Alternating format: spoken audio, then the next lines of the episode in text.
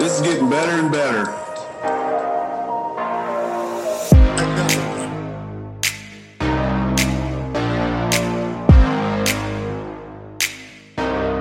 Thanks for thanks for coming on the podcast with us. You're welcome. Thanks for having me.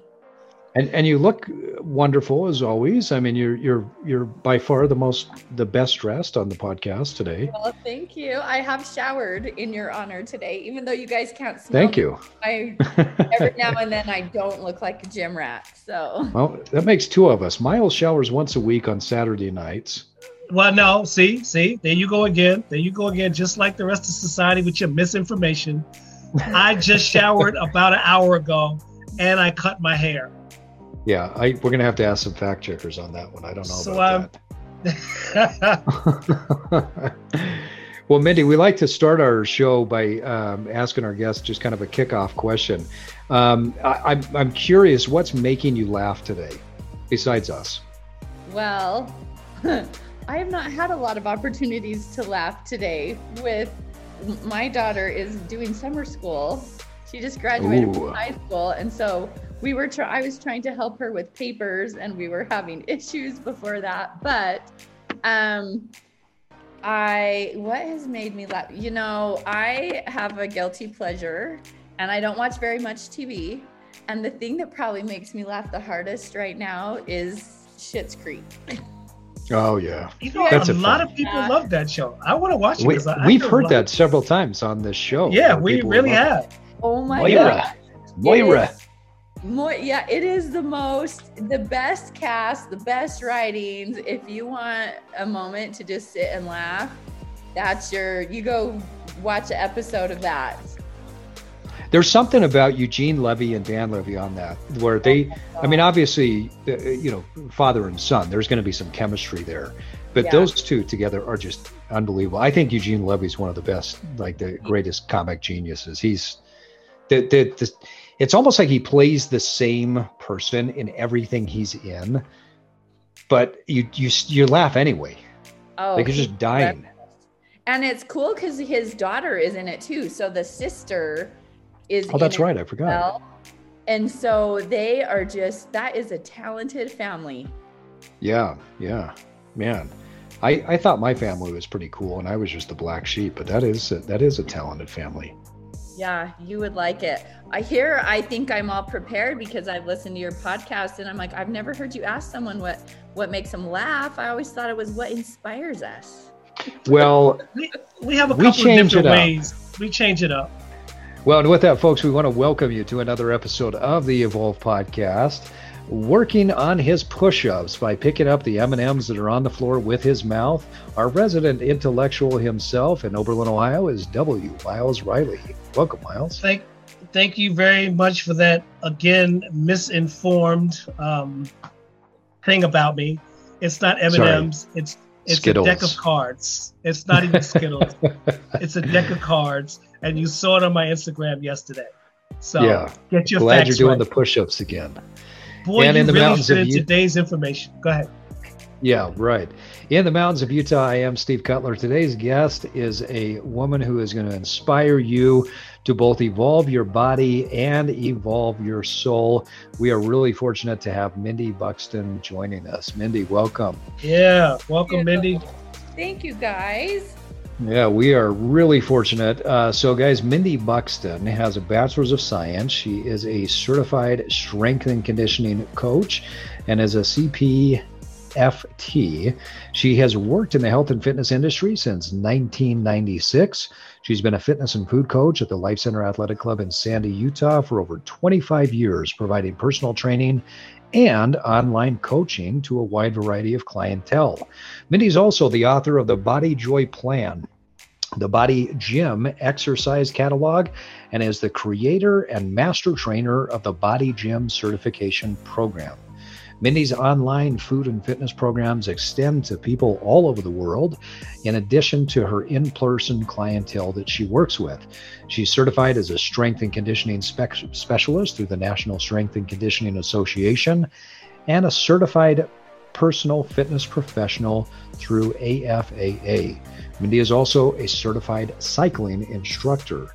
She's been married to for over 19 years to TJ Buxton, general manager of the Life Centre Athletic Club in Sandy, Utah, and is a proud mother of two beautiful active daughters. Mindy's been a regular fitness presenter on QVC, working with Marie Osmond for BodyGym. She's filmed uh, fitness and food segments for KSL, was ABC's fitness expert and personal trainer for the Ultimate Makeover on ABC4's morning show Good Things Utah. Mindy's also been featured as the fitness expert on Fox 13's morning show. Mindy is presented at many fitness conferences and is a sought after coach for medical professionals, workshops, spas, and resorts. Mindy's a great example of practicing what she preaches. She's been able to transform her own body, overcoming health, weight, and body image issues. And she's also a proud finisher of several marathons and triathlons. Miles, you drove a marathon once, didn't you? I sure did. Thank you. Mindy Buxton, welcome to the Evolve podcast. We are really excited to have you. Thank you so much. I'm so excited to be here. Yeah, what a what a treat. Um, I mean, I, am I'm, I'm, but I, but I got to say, I'm glad you and I got on the phone the other day and talked. Because uh, let's face it, I mean, if if we just had no direction, this episode could go in 50 different directions and you and I could probably talk for at least 24 hours on all things health and fitness. We're just that nerdy. No, we love it, don't we? Yeah. Yeah, we I'm glad in I'm glad in that introduction Steve cleared himself up when he said fitness preventer. Did I say oh presenter, right? Thank you. No, Thank you, you cleaned it up. You cleaned it up. Did I? Good. Yes, you did. I get you a said, little tongue tied when I do those Yeah. things. Thank you. Okay. Yes. So, Mindy, I, you know, we talked about I, I, we love discussing health and fitness. We've been talking about it for over two decades, but I want to dive in and really eh, start with discussing the difference in how you coach people. You get great results, right? I mean, hands down. Anybody that knows you and anybody that sees the, the clientele you work with, you get great results. But you don't focus on weight loss within a specific time. You take more of a lifestyle approach. So, talk a little bit about that. Yeah, it's it seems like all of the programs out there that are like sexy and sensational and extreme, they're my goal. I feel like everybody knows how to lose weight, right? Everyone's lost weight and then they put it Mhm. back on. So Yeah. I wanted the focus to be not about weight loss, but about keeping that weight that you've been able to lose, keeping it away and sustaining that long term. And so it's really just bringing people back to the basics and mastering those basics because those are things that if they're done, if you're persistent and consistent, you will you will have success long term and you won't have to re-lose weight over and over again. But that is not it doesn't it's not sensational. It's I'm not pushing proteins or powders or pills or anything like that. It doesn't it doesn't make a lot of money. You're not going to lose everything and see results in 2 weeks, but it's life changing. And so that's why I that's that's why I do that approach. Yeah, I remember years ago, uh, we had a trainer that had come to work with us. And she kept having conversations with both you and I to say, well, what do you guys think about this pill? What if we just put this into what we do? And, you know, just to give people a kickstart. And we held our ground and said, no, this is not what we're all about. We want to create this lifestyle change. And man, we got blowback from that. I mean, that she was so angry. And I remember hearing Mindy and Steve, they they told me I couldn't do this. And then they stole my program and now I'm leaving and they're horrible people. And how prevalent is that? That people are just looking for this quick fix. Let's get you kickstarted with this pill. Let's get you kickstarted with this crazy diet. But you've stood to ground for over 20, 25 years in the business. Is that right? my 25th year anniversary in in March. So, yeah, but I just I mean, there's been so many fad and trends that have come and gone since we were certified at the beginning, right?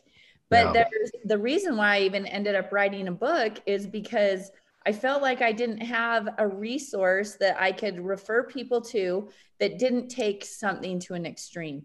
Because mm. almost everything out there, there is some type of crutch, whether it's a supplement or um, doing eliminating a food group or something but then that is unsustainable we can't do that long term we weren't right made to live off of only part nutrients right our bodies need all nutrients and good forms of it and we need minerals and vitamins and all the stuff that the food provides and so it just it's something that I once people started seeing results and then keeping it off, I'm like, this is the way I have to do things.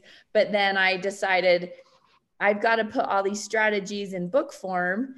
And then this is what I can say, okay, go read this then. If this is what you want to do and you never want to have to worry about dropping again, this is our plan. And I kind of wrote it in um, strategy plat a, a, platform that way instead of like reading it from page one to the end so if there's certain things you're struggling with you go and you read about those strategies you implement mm. there's things to actually practice and i'd have to say so this my book is 11 years old and 95% of it i still use to this day the 5% that are things that i would change some of the food knowledge that we had about certain foods back in the day mm-hmm. right now yeah. i would recommend people eat some of those but um, i learned a long time ago it's not about giving someone a food list it's about helping them figure out what foods they like within the strategies.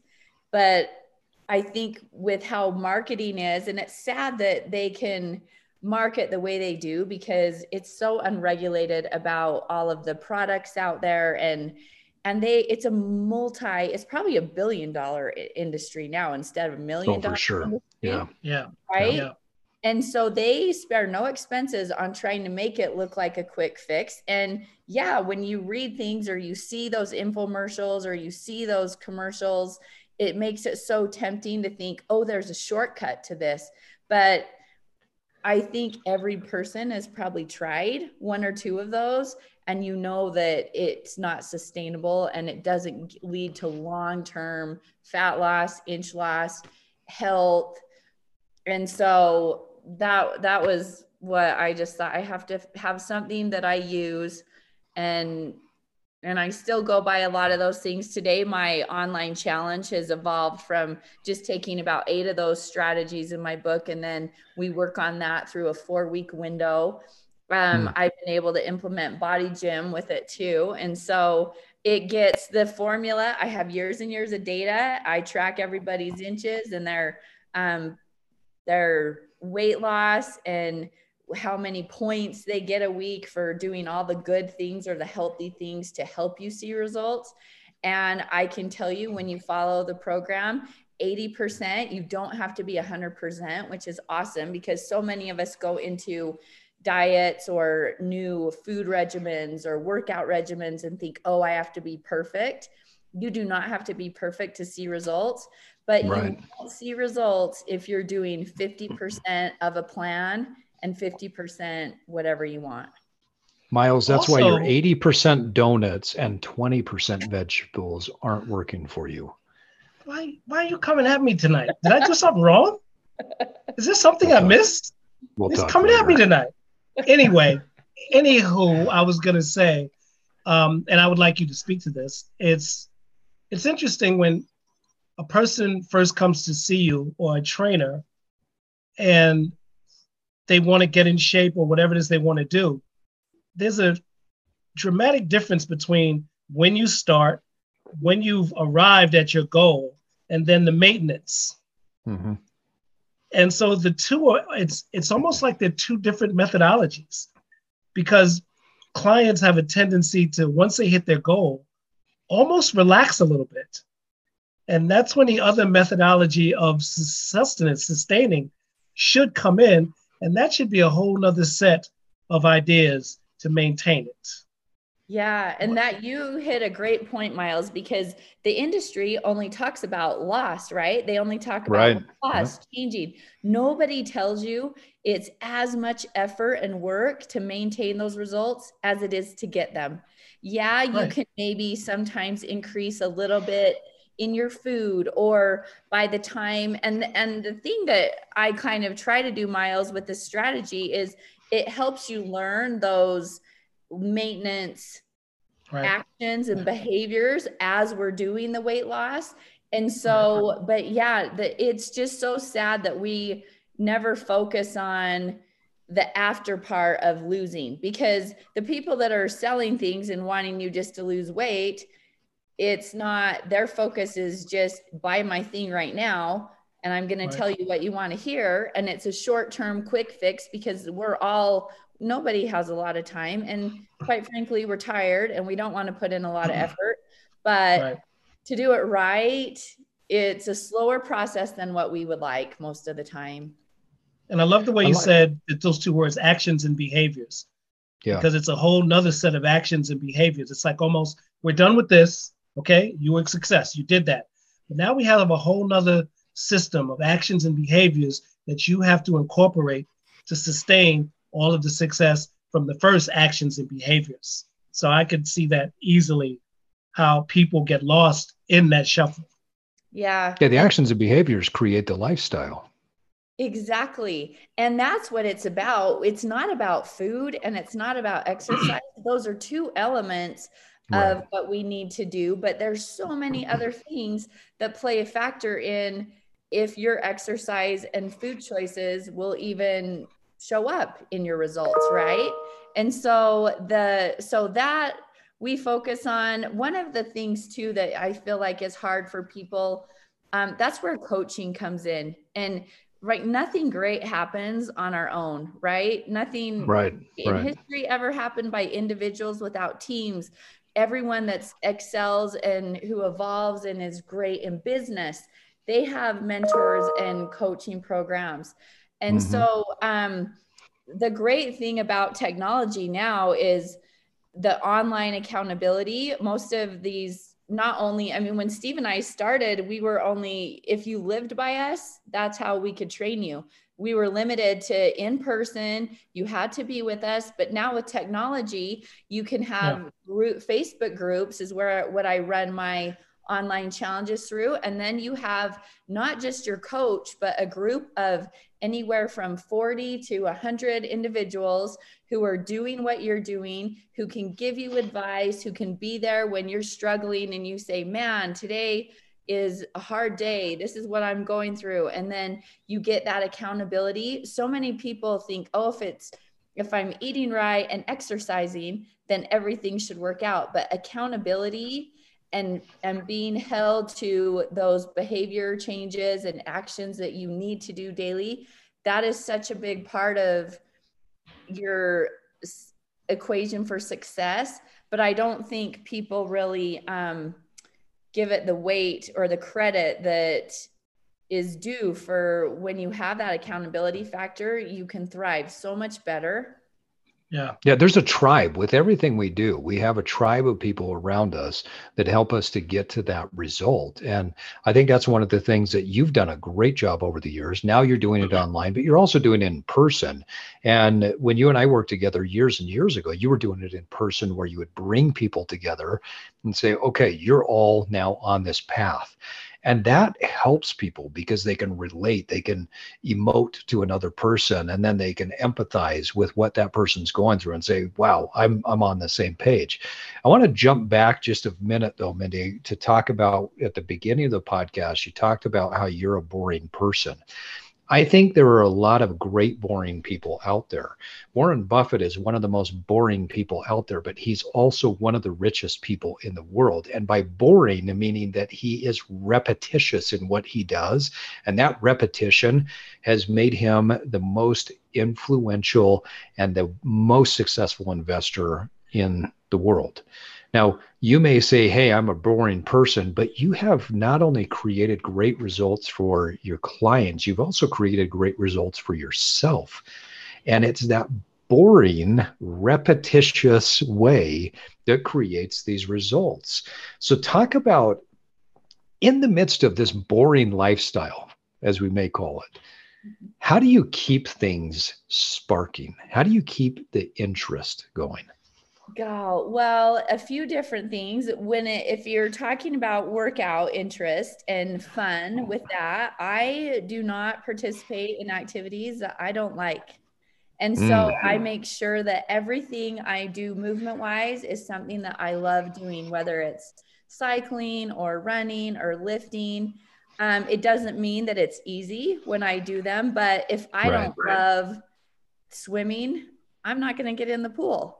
Or I I don't think that every single person because I love to cycle, that is not the only way to stay fit or to help your heart strength and your heart health. And there's it's about finding something you love and then making sure that you variety gives you results.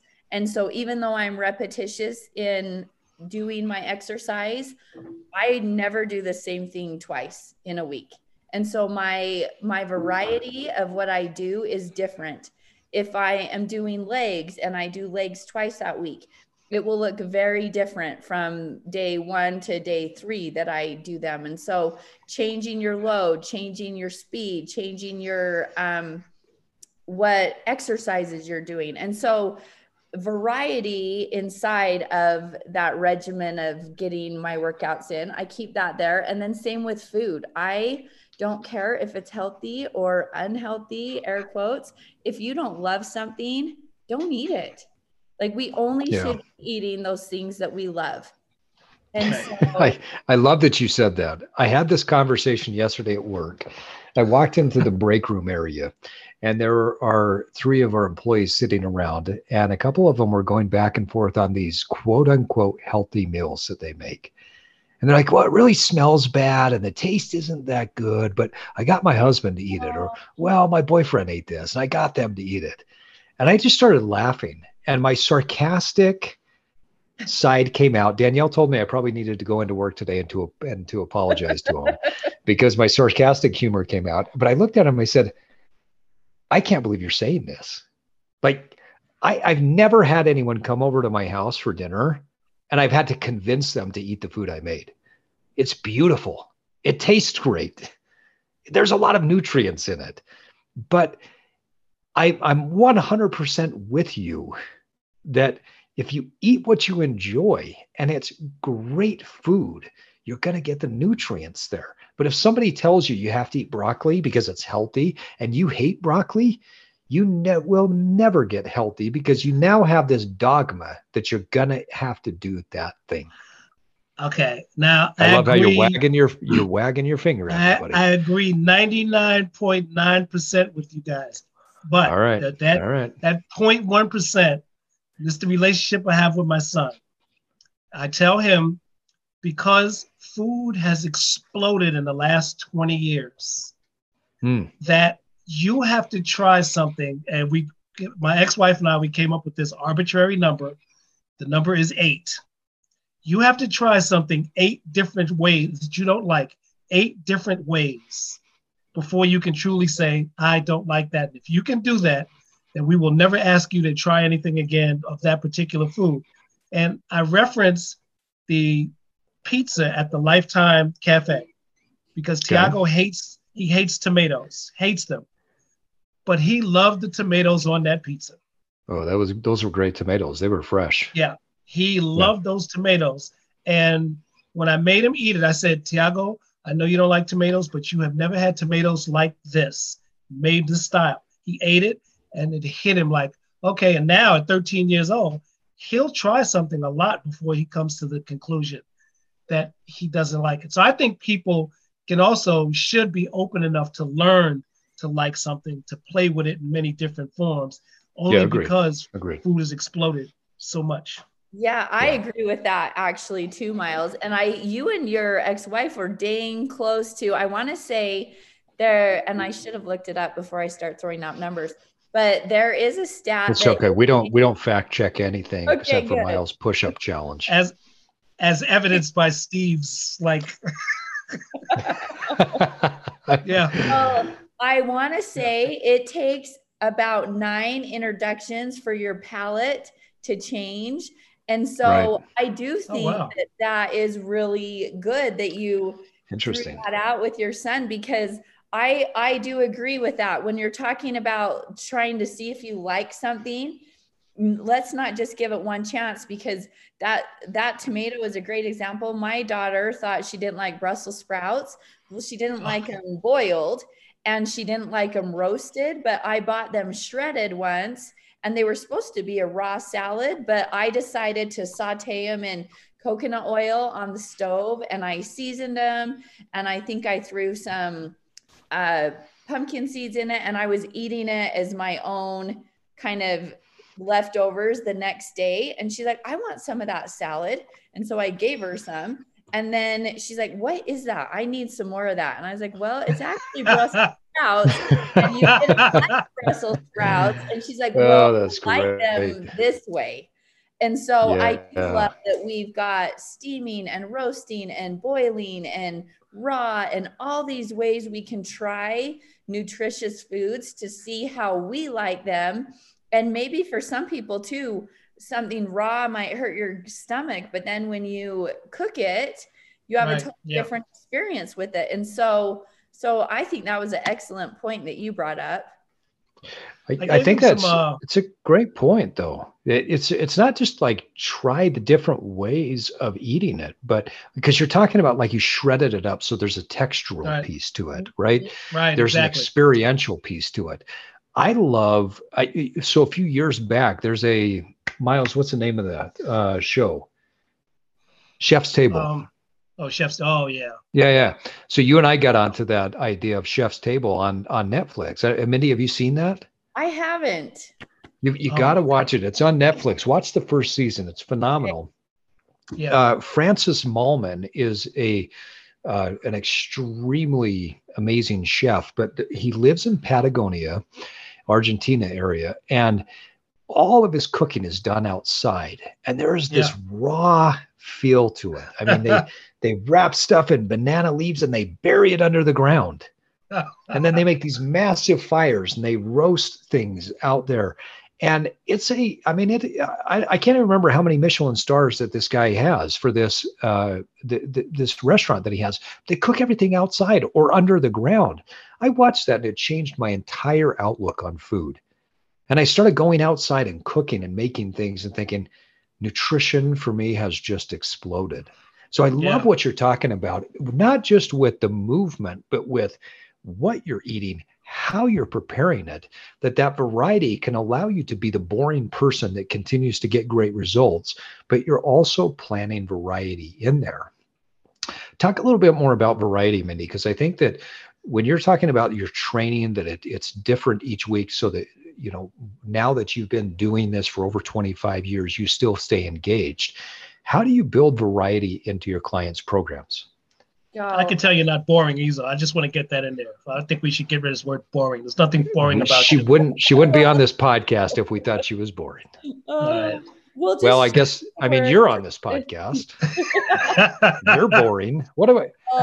All right, that's our low bar we'll right there. We'll change it for consistent. How about that? There you go. Good. And Thank here's you. one thing about whether at first something that is consistent or even that word boring, it it sounds like it doesn't give you a lot of freedom. But when you follow, uh, when you have a regimen in your life and it's predictable and you check those boxes off, it gives you so much more freedom and yeah. joy and it adds to your life. I found fitness and exercise through pr- frankly my doctor recommended my senior year of high school I had health conditions and he said, "Look, I now that you're graduating, I think that your some of these symptoms can be controlled by lifestyle. I want you to go hmm. find mm. a personal trainer. I want you to go to back in the day it was called Wild Oats. It's Whole Foods now, but oh yeah, yeah. they turned huge. They had a free nutritionist. And so as a brand new college student, I went and sought out that a nutritionist that was free. I did find my personal trainer, which ended up being where I now work. And he ended up being mm. my biggest mentor. But by following though that structure, my health improved so much that it changed the course of what I thought I wanted to do for my life. And that's how I got into it. And so, yeah, because you were, what were you studying? What were you planning on going to when you went into college? Pre law. Pre law. That's right. okay. Pre law, not exercise yeah. or science. Yeah. So and your I, whole life shifted because of this choice to get yeah. uh, to change your lifestyle. Yeah. And so, and I just thought, you know what? My trainer has the best job ever, even though I wanted to sit on a bench in a robe and have a gavel and boss people sentence people. Yes. I thought that that was what I wanted to do for my life. And I ended up, I guess I still boss people around. It's just a little more fun and I don't have a gavel, but. Um, but you um, could still wear a robe if you want. I, I think I would be all right. Yeah. That's probably, we are a family gym and that is not going to happen at our club. but with, um, exercise my goals over the year my clients goals when i work with them. I i don't have a lot of new turnover with people. I have people that have actually been with me for 25 years. Yeah, and so yeah. goals have changed over that time. And sometimes we focus on athletic events and other times they want to work on more just aesthetics or um, aesthetics or health and so, as every month we sit down every four weeks and we weigh in and measure and we talk about goals. And then the programming changes based on what their goals are. And so, if they're, for whatever reason, if someone's looking for more definition, maybe it's a time that we lift more or we lift a little bit different. There's people that know what to do, but they won't do it on their own, right? And so, even though mm. they've worked out with me for 25 years, they could come in the gym, they know what to pick up and do, but they don't want to think about it and be, and they just want to be told, tell me what to do and I will do it.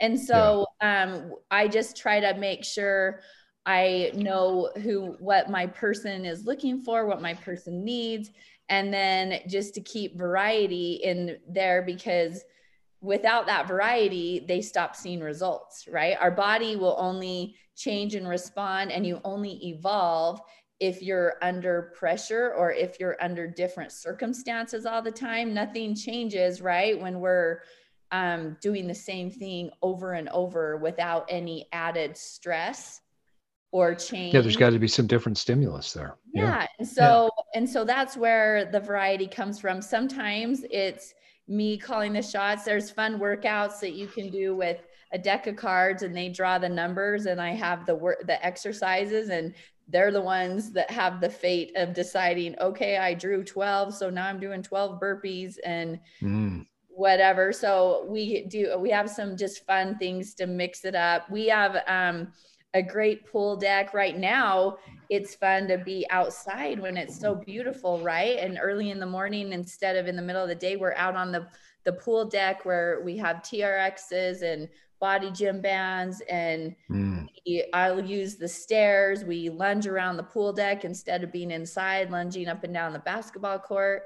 And so just any little variety to your change even just going outside versus inside or yeah any change will keep it more interesting and engaging for somebody. It's got it's got to be fun, right? The, the oh, consistency yeah. is that you show up, you yes. do the things on a regular basis, you find a way to get the the foods that have got some nutrient density into what you eat on a regular basis. You you create the habits of movement, but there's got to be some fun. Now, Mindy, I know that your book and a big part of your coaching philosophy revolves around this idea of BodyJoy and helping people to connect with this joy in your life. Talk to our listeners a little bit about the fun and the joy of this concept that you're that you're teaching your clients about.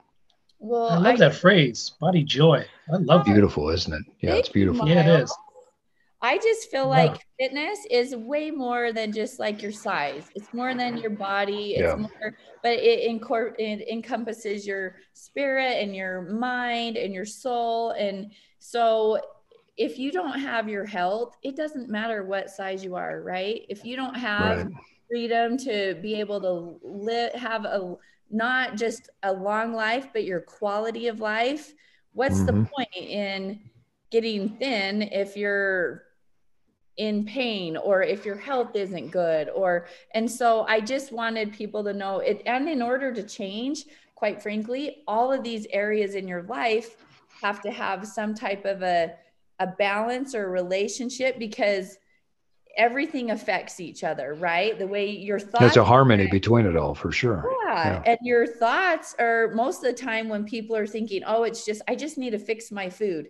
No, it's not really you need to fix your food. Most of the time, we're using food as a coping mechanism, not for nourishment. We need to fix what issue is going on. So we're using food the right way.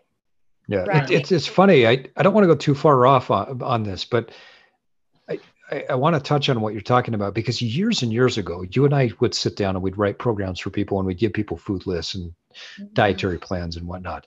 At a certain point, I found that that was a waste of time. You said that you don't do that anymore. I, my experience, Mindy, and tell me if you you've seen the same thing or if I'm off base here. It's about the relationship that people have with their food with their eating. It's not so much about are you eating the right thing, but do you have a good relationship with food, with your body? Yes, and with body image and with yourself yeah. because right. All of that plays in to what your behavior is going to look like. And yeah, I, I, I think it has. It's funny that we're using. We're talking about relationship people have to food um, thinking about my relationship, well, now it's dramatically changed, but I think most of our relationship with food is just unconscious because yeah. it starts when we're yeah. very little. And if you don't come from a family that thinks or considers food, you won't think and consider or, and consider food. And there you go. And now you're in the loop. You're in that kind of behavioral. This is what my parents did. I'm doing it. You can't get out of it until somebody comes along and jars you out of it. Yeah. And I remember in living in New York City being jarred out of how I used to eat by people who ate well and would say, Why are you eating that? What why would you eat something so unhealthy? And it literally jarred me out of unconsciousness and just made me highly conscious of what I put in my body. So I just want to emphasize the people's unconscious relationship to food. Yeah, that's so good, Miles. And also, I just think all of us are wired different. There's some people too that are extremely emotionally fueled and emotionally driven. They mm-hmm. tend to be more food relational people. And then you get someone like, I have two people in my life that have zero, zero emotional eating ever. They literally eat to live. And and for someone whose brain works the way mine does i just don't get that because i have like my next three meals planned and i'm looking forward to what i'm eating and and they are of the mindset that oh my gosh if food is such a pain because i have to stop it interrupts what i'm doing. And and it in and not one is not good or the other isn't better or best. It's just knowing how you are. And then you can create these habits to help support things to work for you. Because if i if i was someone that just let my emotions run the show i'd be living off of chocolate. And, and you do love I, your chocolate. I do love my chocolate. And yeah sadly my kidneys don't uh, love it as much as me but it's something that is like i don't understand. My husband is one of the two people i'm talking about. I, you can have like something out on the counter and he'll open up we'll say it's some treat. He'll open it up and he'll take two and then the unopened package is right there I'm kind of someone that looks at that and is like, oh, you finish it because you opened it, you finish it. And he's like, well, I'm not hungry. I just wanted two. And that is so weird to me that it's like, mm. and it can be out, it doesn't tempt him. If it's out, it's going to go in my mouth eventually, even if I want and I'm not intentional about eating That's it. the line of the night. If it's out, it's going in my It's mouth. going I in my love mouth. that. Yeah. Miles, that's our shirt from this episode. That's That's, it. That's the T-shirt. That's the that's t-shirt. If it's out, it's going in my mouth. And then we'll put like a big cheeseburger or something on it. I love it. Uh, Thank you, great. lady. Thank Piece you, of Lady Buxton. Yes. But I just have to know like my I have to set my environment up to support me so I don't leave a unopened or opened food on the counter all day long because if I'm home yeah. I eat it, right? Oh, I'm the same way, and and I think a lot of people are. I think that uh, most people, if it's there, they will go for it. You know, if I've got Oh, cookies man. sitting out, it's just a matter of time until those things are Oh, slammed in man. my mouth. No. I I get my son. I get my son three to four days a week. His mother lives right around the corner from where I live, so it's really fluid. So when he comes over, I usually shop. But when he leaves my house, I take a shopping bag and I put all of his stuff in there. I go get this out of my house because at two o'clock in the morning, when the beast is alive and I'm roaming around, the first place I roam is the refrigerator. Oh, he left his ice cream here. Ooh, he left those muffins. So I pack the bag and I go here. Take this to your mother's house. That's a different person. Because at two in the morning, you're that's the creative miles. You're sitting at the piano, you're composing. That's Oh, a totally yeah. different person, right? We all have that person, whatever it is. Yeah. And that person wants the ice cream at two in the morning. Remember Newt from Aliens when they first meet the little girl and she Yeah. looks at her and she Yeah. goes, "They mostly come at night. At night, mostly. That's me. Well, Yeah. well, I'm my- that's- I'm my own that alien." whole- that whole reason is one of the strategies I use is this kitchen closes at eight o'clock. We stop eating at eight. There's all these health benefits for balancing hormones and um, for burning fat and not Brainwash. giving Yeah. your yeah brain cleaning and letting your body already be done with digestion so it can do all Mhm. these other jobs that it has to do that can only be done when you're sleeping but quite frankly if we're eating anything after eight o'clock it's not going to be vegetables right No. That's right. No. No. You are so correct. so No, come on, Mindy. My cookies are vegetables. That's how I class it. I, I, I like that. I like that point. You know, it's funny because the eat, don't eat after a certain time became very popular with Oprah years ago. And it was like, that's how I lost weight. Well, okay, that's fine. That's a strategy that helps you to reduce your calories so that you lost the weight. It's all about the energy balance that that's like the foundation of weight loss. But you just tapped on or, or tapped into something where there is some benefit to not eating after a certain point relative to when you go to bed. I was talking to a neuroscientist years ago that said that there is, if you stop eating after a certain point, about three to four hours before you go to bed, your body will actually uh, push the fluid through your brain quicker. And you go through this, what they call brainwashing, not brainwashing like we talk about generally, but a, yeah, it detoxes and it washes the brain out, and you you have better cognition afterwards. And so, about two to three times a week is what this guy told me. You should be. Uh, you shouldn't eat anything for about three, four, five hours before you go to bed to go through this brainwashing, extremely beneficial mental health practice. Yeah, and I can't tell you how much better. I didn't expect this to be a side effect when I started doing it, but my sleep improved so much. I hmm. I slept deeper and I don't know if it's easier on your body when it isn't breaking down food versus when it's doing the digestive process cuz that process will trump any of those other cleanup and balance modes that your body needs to do. Digestion is going to be first priority and there's certain foods that take up to five hours to digest but Yep. on the whole they were saying if like two to, the, the science i agree that with what you read or talked about with him if it's like if you give your body two to three hours before you go to bed stop eating the odds are you're going to be able to benefit by all of those processes that t- need to take place that can only be done when you're asleep. Yeah. Yeah, digest then rest. It's mm-hmm. amazing what that does. And I think it's beneficial for mental health. And when we talk about joy, joy is a combination of the things that are happening in our body and in our mind and in our soul. When you're meeting with people, Mindy, what are some of the habits or beliefs that you see with people that are robbing them of joy? Well, most of us are our worst critic and we're harder on ourselves than we are on other people. And so it, and I think a lot of people that come in are, they have either guilt or frustration that they need help because they're like, this is something that there's a million ways to exercise and to be healthy. I can't figure it out.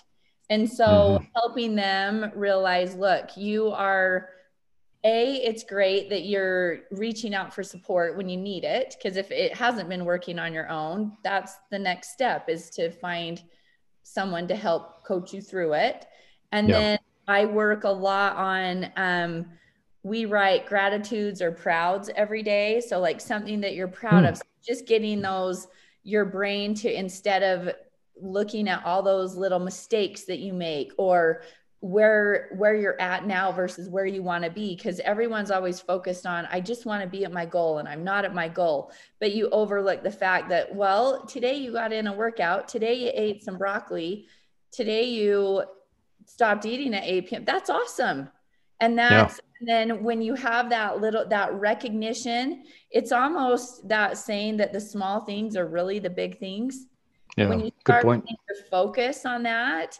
it's a lot easier to feel and experience joy in the daily and in the process versus thinking your joy is going to come just with your result. Because I can tell you that my leanest, fittest person and my most clinically obese person, both of them have bad days.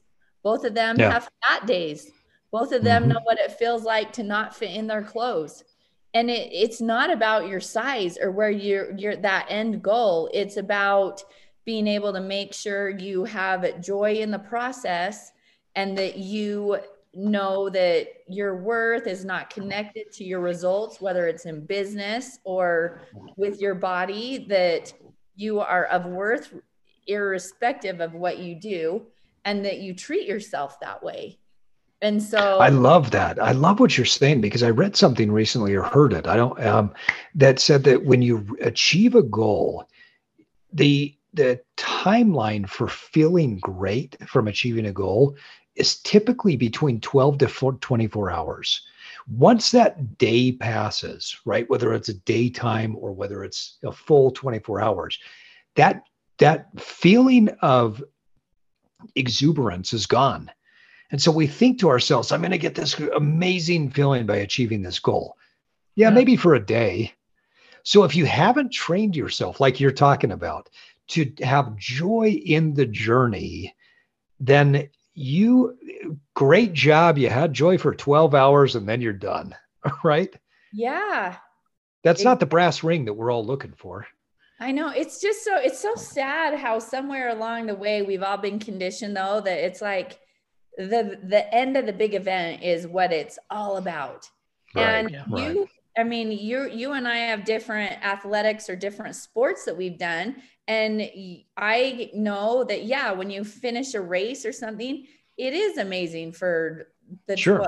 12 yeah. 24 hours but then guess what now if all of my worth was tied up in that event or me achieving that then it's like you're lost afterwards on what to do. And like you with mm-hmm. your figure figure contest, if you felt like the only good was being goal ready to be on stage and then winning yeah. there that body isn't you don't get to keep that body for very many days no. right no. right and so yeah. there's got to be more to it than just it's a great thing to accomplish it's a great thing to get to that point but there's so mm-hmm. many amazing experiences in the training or in these daily strategies or habits that you can have a sense of accomplishment and greatness and the train the self-discipline of training that little negative self-talk into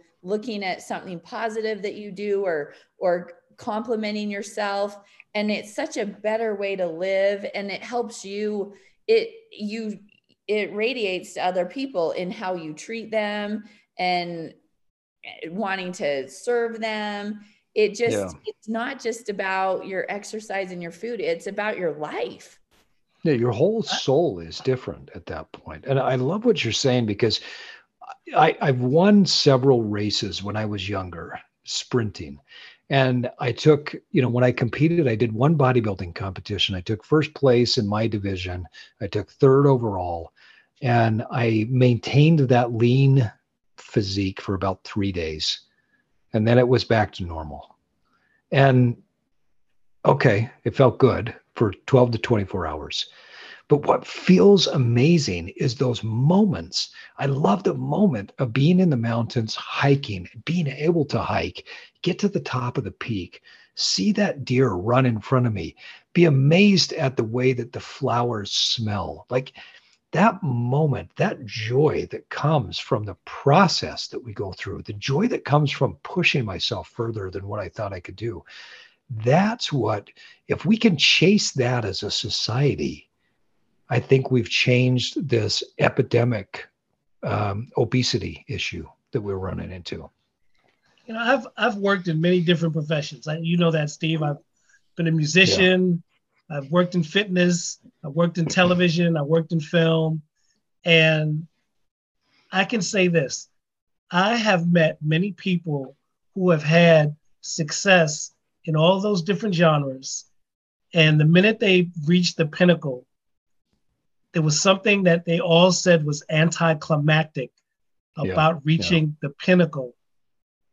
And if they didn't have the understanding of um, looking back and realizing the journey was the most exciting thing, some of them have gone on and had like almost kind of tragic lives because they yeah. couldn't see that the journey is really everything and this is across many different professions and many different fields that I've heard people say, like once once I got there, now what? I it was a feeling of emptiness, and it literally is about the journey. And how do we teach people that this beginning, that your beginning is where this is the most joy you're going to get. It's not going to be when you get that last pound off and go, I've achieved my weight. Mm-hmm. It's getting there. I love that, Miles. And I love it too because I think you're speaking to where sometimes things outside of us, we feel like that gives us purpose. And right. then when yeah. people yeah. lose that, they lose themselves literally. And I've had friends that have spiraled with with great success. It wasn't the people that didn't achieve their goals, it was very successful people and then they either retired or moved on from what they were doing and all of a sudden their purpose they didn't feel like they had any and it yeah. just was not a good experience but this way if it's like look my purpose is self improvement on a daily basis and i have all of these ways in my life that i can set up a win and i could see a success and i can celebrate something every day and being out in nature and doing these things. I love how much you guys talk about creativity and what yeah. fuels you and and using that as something to give you joy and and purpose in your life. But some of the smallest things we do can help us be grounded in purpose and then we're able to move on to the next thing or when we have those moments cuz all of us have those crap valleys that we fall into and we're there for a season and some seasons oh, yeah. longer than others right and yeah. we don't make the best choices all the time but if we're looking at things to where it's like look what can i do to better myself versus how can i need to punish myself or restrict myself so i can get to a goal when our approach is out of love and out of support for what you would like, your results show up so much better and your experience is better. And I venture to say that your long term success, it's more sustainable that way because I mean, I think I feel like a lot of people too think that the fitness world is about no pain, no gain and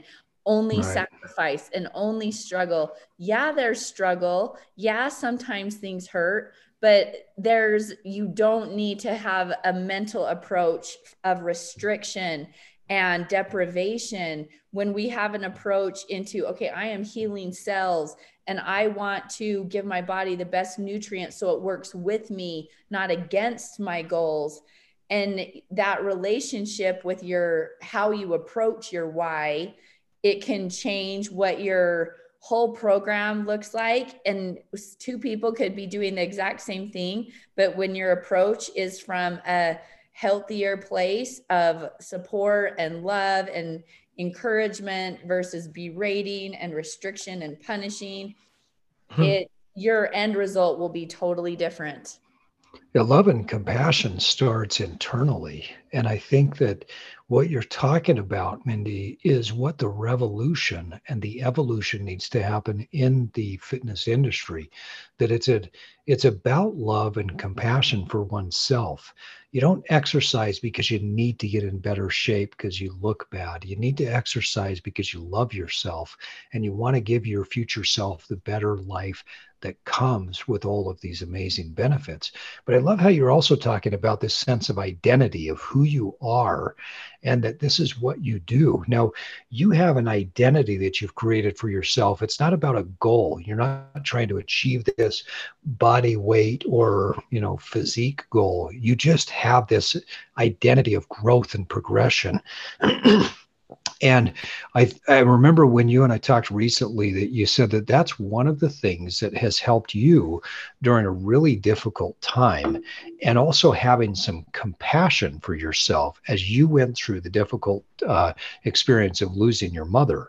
That as a fitness professional and somebody who for 25 years has been committed to health and wellness, that you were able to continue to work through that. So I'd love for you to talk to that, uh, talk about that to our listeners, because I think that it's a beautiful story of courage and identity that just our listeners need to hear.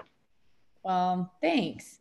So three years ago, I lost my mom to cancer. And I'm, like I said, I'm an emotional person. So commercials yeah. make me cry. So me too. You're making me cry right now.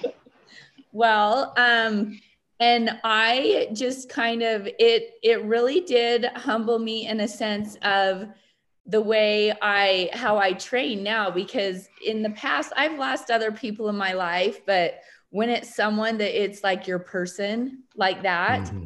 it it is not the same as other things and and i actually ended up having some um trauma that came up and and it was i found myself as regimented and as structured as i was at that moment i wasn't able to do my program the way that i teach people the way that i tell people the way that i would coach people because I've had plenty of clients who've lost loved ones and I've had clients who've passed away from cancer and have mm. coached their family members. And um, it was a very humbling time in learning that, yeah, you truly have to make adjustments. And my level of training at the time, that was when I was doing triathlon training, that was obviously way too much of a load for what I was dealing with and going through. Plus, it was a period of my life where it wasn't a luxury at the moment to be able to spend that time training. It was more important for me to be with other family members and to be helping um, my dad and my sister and my kids. And so I went through this phase where all of a sudden, as the trainer, I'm like, wow, I am not, I'm far from my best right now.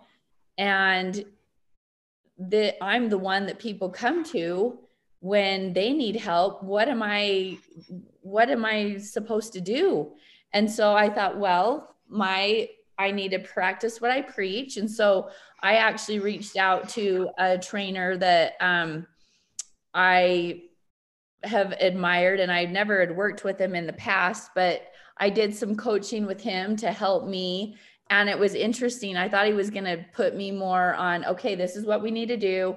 and kind of get the regimen going. And his more of his coaching was on giving myself time and not having because I just thought, oh, you hear that it takes people like a year to grieve and go through grief. And in my brain, I'm like, oh, I'm doing this in six months. I'm I'm I've got this. I'm moving through it. And mm. that's not how grief works. Right. And sometimes we don't get to call the timeline of how things go, especially with health conditions. And um, I felt like that. That was the first time in my life I did feel like it was, I felt like my brain was literally hijacked because the way that I thought and my thought processes were just grief does a number on your I your neurons and how and yeah. literally how you think. And I felt that reprogramming and it kind of freaked me out because that was not a way I was used to living. And so we worked a lot on that and getting back to looking at blessings and positives. And I don't know, have you had Todd Sylvester on your show before, Steve? Yeah, so Todd was one of our first episodes, and we're actually dropping a couple of short episodes with him here soon, oh, nice. soon as well. Yeah. Okay, so I he's been a friend of mine, and I just felt one day I saw him when we were out somewhere, and I just had this impression that was like, you know what, you don't need to be with a fitness coach right now, and maybe you should go talk to Todd. And um, it was one of the best things I ever did because he was the one I feel like as much as I was trying to make sense of things and move forward, I also wasn't really very accepting of my situation. And I, I didn't feel like I really was in anger or, um, I didn't feel like I was experiencing that part of grief. But then he sat and looked at me and said, What if I want you to decide if your your mom's death how is this working for you not against you because hmm. i think it was when i was talking to him i was blaming everything on that and i was hmm. not taking responsibility eh, of what i did have control over. And and he challenged me you go write down how this is one of this could be one a good thing and this could be one of the best things that have has happened to you. What and, a beautiful way to reframe how's grief working for you yeah, that yeah. is really amazing is. Yeah. that is literally amazing to reframe it that way like it, i'm in awe right now of just hearing that well it was shocking and at first miles i was kicked because i was kind of like excuse me like you haven't lost your mom you don't yeah. what it's I, almost like a how dare you moment. Yeah. Right. And then because I'm not someone who usually responds in anger, I was like, okay, there, there's got to be something to this that I need to go. He was really helpful at getting me back into journaling because I was doing that before and writing down my gratitudes every day. And he just helped me kind of piece some of those strategies or those daily little habits back in. And then I did, I started journaling and dumping everything I felt. And it was so therapeutic and it helped my focus so much to see too that that's yeah it's a hard thing and it's it's a really crappy thing but it also doesn't mean that everything ends and that there still can be joy and i can still have progress and that i i can celebrate the fact that I had such an amazing person in my life that it rocked my mm-hmm. world that much when I lost her. How lucky am I to have that kind of a mom? Yeah, and, wow. What a great know, perspective. What a blessing. I mean, that's an amazing perspective. I love what you just talked about there that seeing it from that perspective that some people, when they lose people, it doesn't rock them like that. But what a blessing it is that you had somebody that was so loving, so giving, so magnetic that it did rock your life like that. Yeah, and it, it helped me change how I even viewed her death because it was she was very she was young and it was very fast. Right. I thought, you know what, that woman lived her life the way she wanted to, even with five years of dealing with cancer. I mean, the the day before she went into the hospital, she was at Disneyland doing what she wanted, even though hmm. she probably shouldn't have been there. And she, she kind of knew, but I think she also knew it was the end. And she lived a life on her terms and was happy and having fun and serving others. And even when she was sick, she was so worried about the imposition it was putting on us. Like I learned in the four week window of her being in intensive care and hospice to when we lost her, I learned so much about what uh, what priorities should be, how you treat people, how when you're putting others first, it's you're happier no matter what your situation looks like. And it, it was, it helped me see all the blessings that are not just me, but my entire family went through. You, through you couldn't trade that experience for a million dollars. And you can't learn yeah. it any other way, right? Yeah. And it, yeah. it did help me learn that, you know what, these crappy things, sometimes we think we can go around them or we could shortcut our way again, like how with exercise and diet, there is no mm. shortcut. You've got to, yeah.